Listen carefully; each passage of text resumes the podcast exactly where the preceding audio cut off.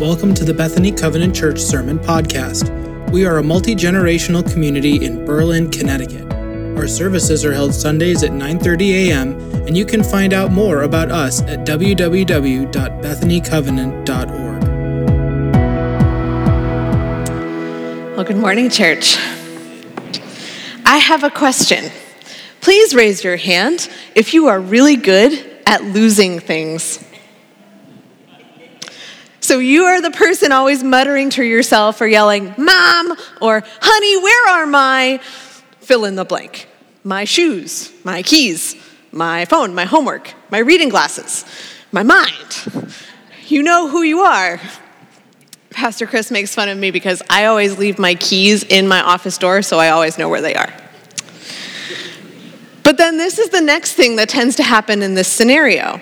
The person who you expect to know where your stuff is yells back, Well, have you checked the fill in the blank? Hallway, car, table, backpack, pocket, etc. And you swear that you did, honestly. You looked there already, but no luck. Dutifully, though, you go back and look again, and lo and behold, there it is. Now, it didn't get up and move on you, it really was there the whole time but somehow you just didn't see it the first time. You were seeking, but you weren't seeing. So, when the pastor sat down to plan our But God sermon series, apparently I drew the short straw because my Bible story for today is the story of Balaam. Raise your hand if you know the story of Balaam. Okay. If I say Balaam and the talking donkey, does that help? No? Okay. Well, if you aren't familiar with the story of Balaam, no worries. It's a little known story from the seldom read book of Numbers in the Old Testament. And in our sermon series so far, we've looked at a whole bunch of stories where this thing happened or circumstances seemed to be going a certain way, but then God did this awesome redemptive thing and turned things around. And today's story, Balaam's story, is no different. But let's pray before we dive in. God, may the words of my mouth and the thoughts of our hearts bring glory and honor to you. Speak, Lord. We are your servants, your beloved children, and we are listening. We want to be more like you, Jesus. Amen. So, freed from slavery in Egypt and en route to the land that God promised them, the Israelites, God's people, have been journeying through the desert for 37 years.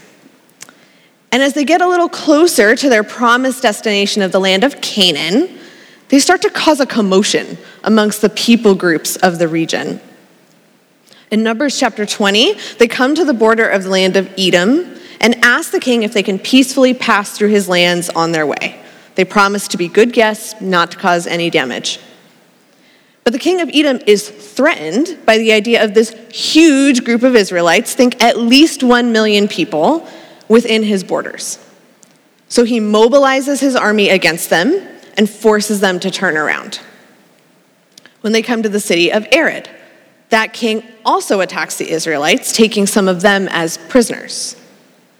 But God's people cry out to God for help, and he gives them victory over their attackers. And the same thing happens when they come to the land of Sihon and Og. They ask to pass through peacefully, those kings attack them, but God gives his people victory, allowing them to continue towards the promise he made.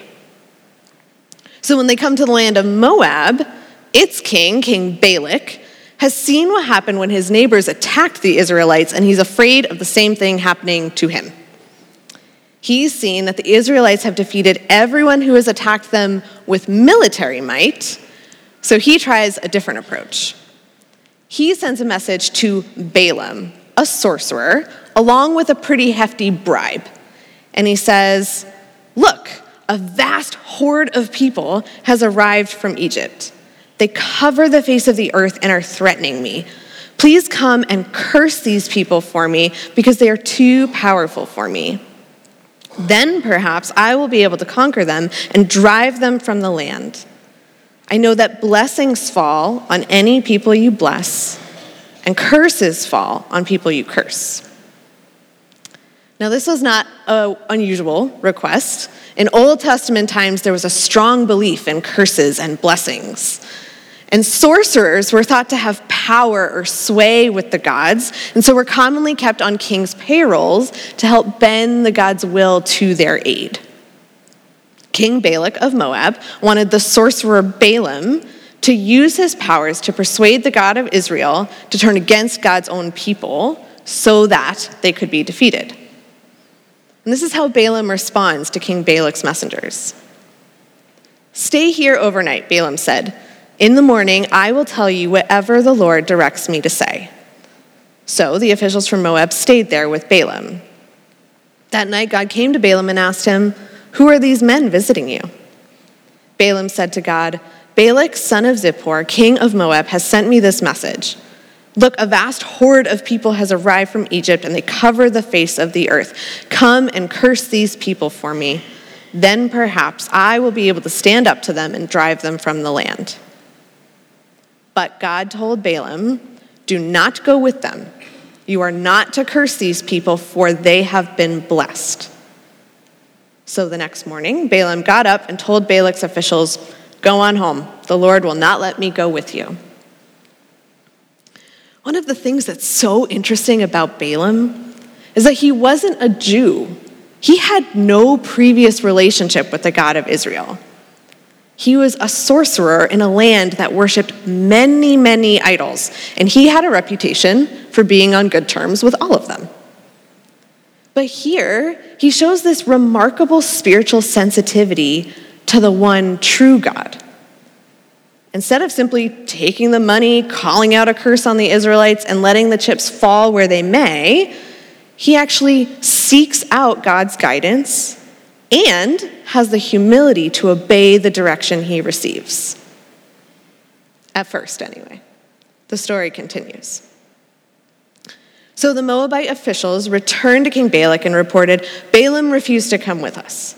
So King Balak tried again. This time, he sent a larger number of even more distinguished officials than he had sent the first time. They went to Balaam and delivered this message to him. This is what King Balak, son of Zippor, says Please don't let anything stop you from coming to help me. I will pay you very well and do whatever you tell me. Just come and curse these people for me. But Balak responded to, Balaam responded to King Balak's messengers. Even if King Balak were to give me his palace filled with silver and gold, I would be powerless to do anything against the will of the Lord my God. But stay here one more night, and I will see if the Lord has anything else to say to me. So, at first glance, it seems like Balaam is still saying and doing all the right things.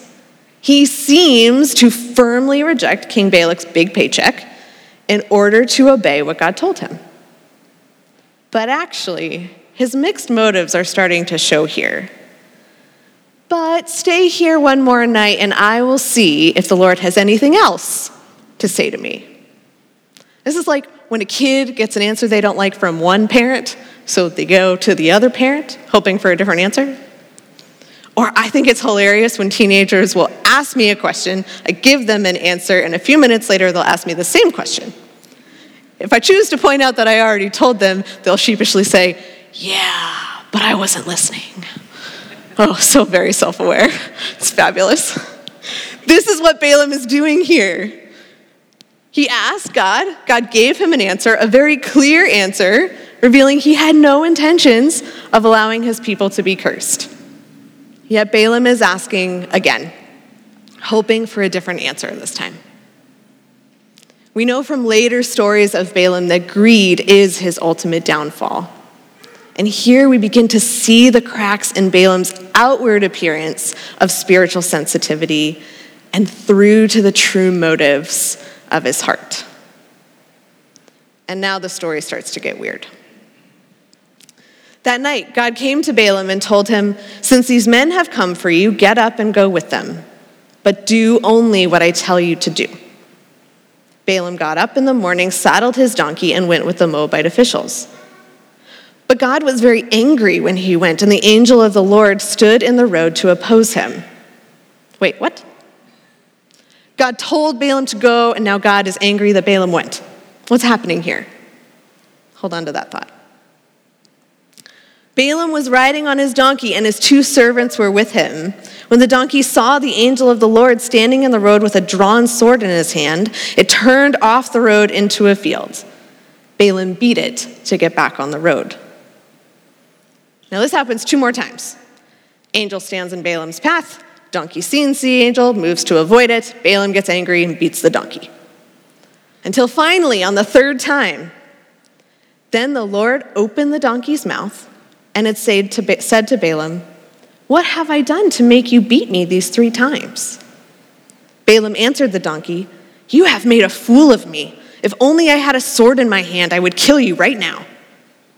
The donkey said to Balaam, Am I not your own donkey, which you have always ridden to this day? Have I been in the habit of doing this to you? No, he admitted. Then the Lord opened Balaam's eyes, and he saw the angel of the Lord standing in the road with his sword drawn. So he bowed low and fell face down. The angel of the Lord asked him, Why have you beaten your donkey these three times? I have come here to oppose you because your path is a reckless one before me.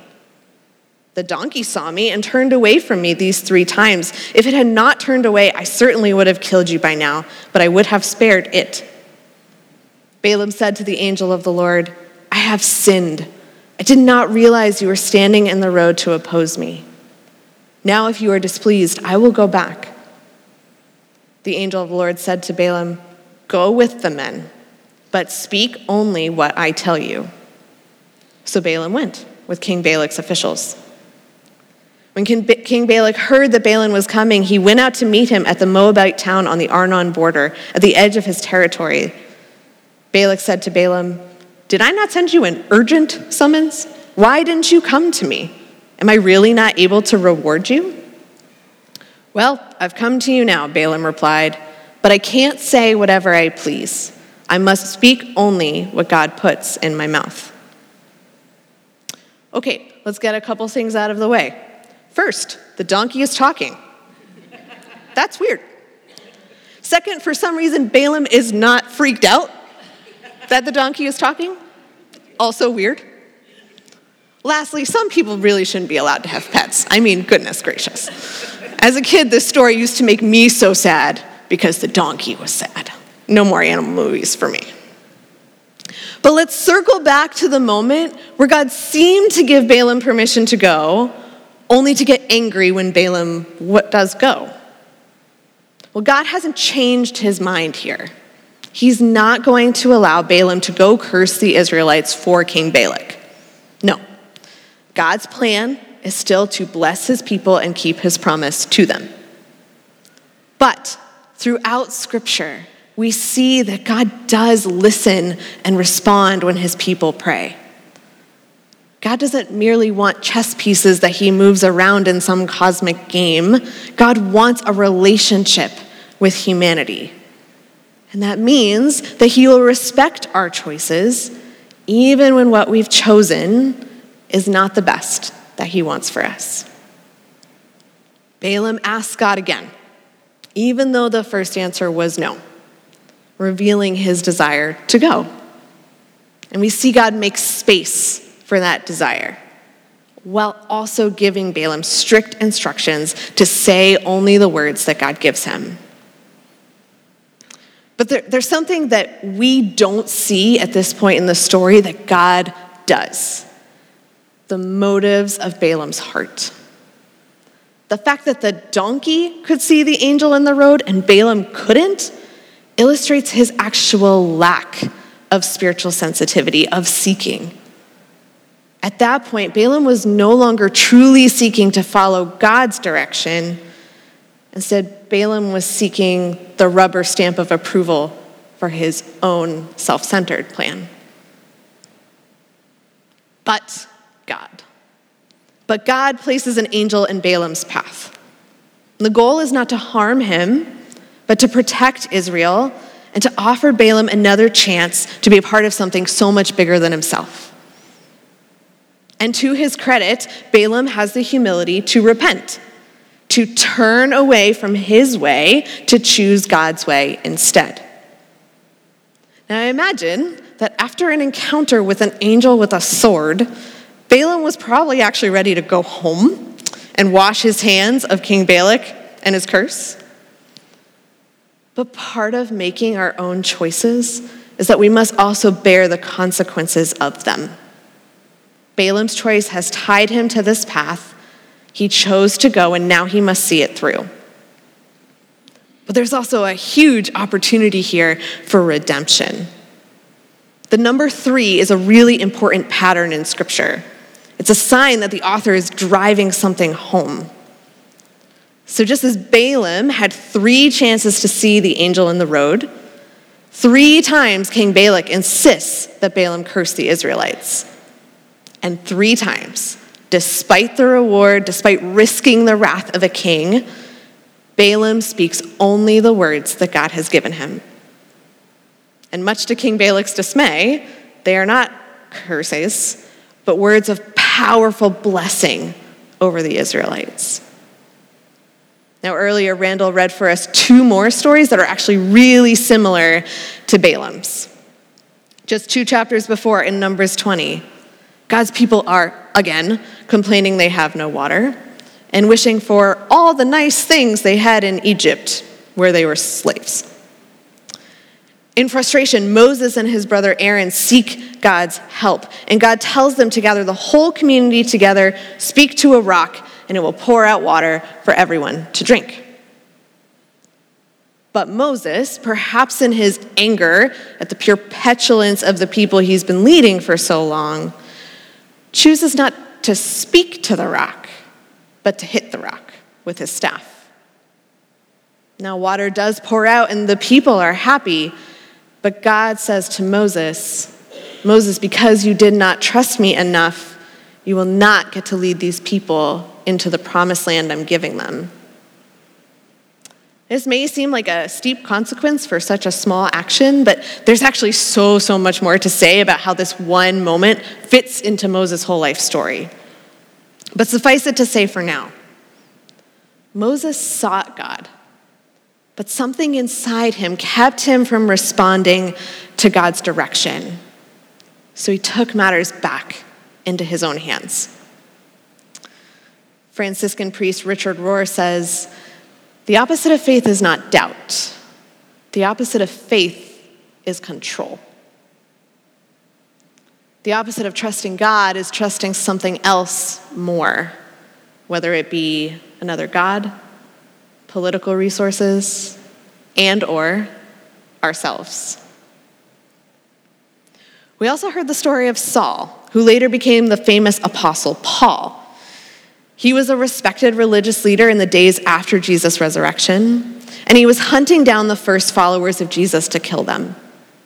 Now, with Israel's long history of getting swept up in idol worship, he firmly believed that he was doing the right thing for God's people in violently stamping out what he saw as the worship of a new false God.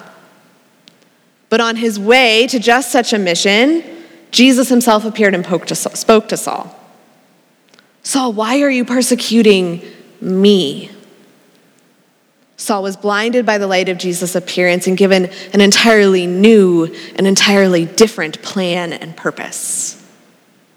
Now, Saul was not actually seeking God. Instead, he assumed that God's will matched his agenda. So he did destructive things in God's name. In all three stories, Balaam, Moses, and Saul's, God had to step in supernaturally to redirect and redeem their choices.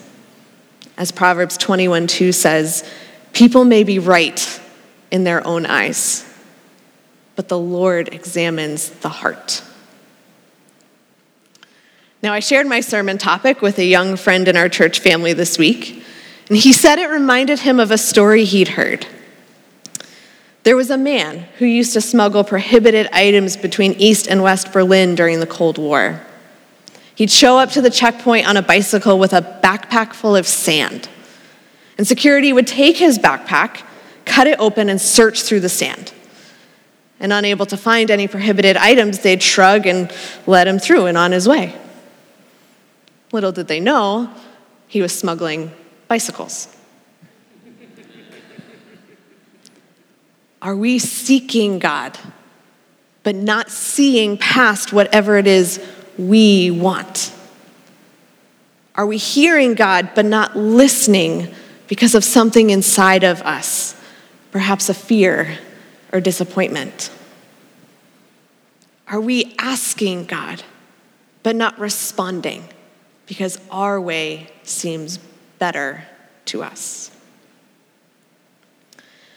The Barna Group is a market research firm that specializes in studying the intersection of faith and culture. They've done some really incredible research on what they've discovered to be the characteristics of resilient disciples or resilient followers of Jesus. Resilient disciples are those whose roots grow deeper in the face of challenge or chaos. And one difference that they've discovered between what they call habitual churchgoers and resilient disciples is that resilient followers of Jesus believe that God speaks, and therefore they actively listen and respond. David Kinnaman of the Barna Group writes in his book, Faith for Exiles Hearing from God isn't some spooky transcendental thing in which our eyes glaze over and God takes over our bodies. The profile of resilient disciples shows us that it's much more natural an everyday reliance on God and dependence on His presence. It's cultivating a soft heart to God's leading. Now, there are so, so many ways to hear from God. The words of Scripture, the still small voice of the Holy Spirit within you, other people, nature, silence, worship, dreams, or some combination of all of the above. Honestly, it's a whole other sermon series, but really, any of our pastors would be so happy to sit with you and talk about how God might be speaking to you. But all of these methods have one thing in common a receptive heart. The condition of our heart matters when we pray. And a truly receptive heart is expectant that God will speak to us, open to hearing from God, patient to wait for his answer, and then ready to respond to what he says. Friends, this week I, I, invite you to reflect on a few questions. If you have something handy to jot these down, paper, phone, whatever, uh, I encourage you to. Question number one How have you heard God before? Sometimes we may feel that God is silent, and we need to rebuild our expectancy that God wants to and can speak to us. And if this question maybe feels a little hard to answer at first, Start by trying to remember a time that you experienced or witnessed an answer to prayer. How have you heard God before? Question number two What might be keeping you from truly seeing, hearing, and responding to God?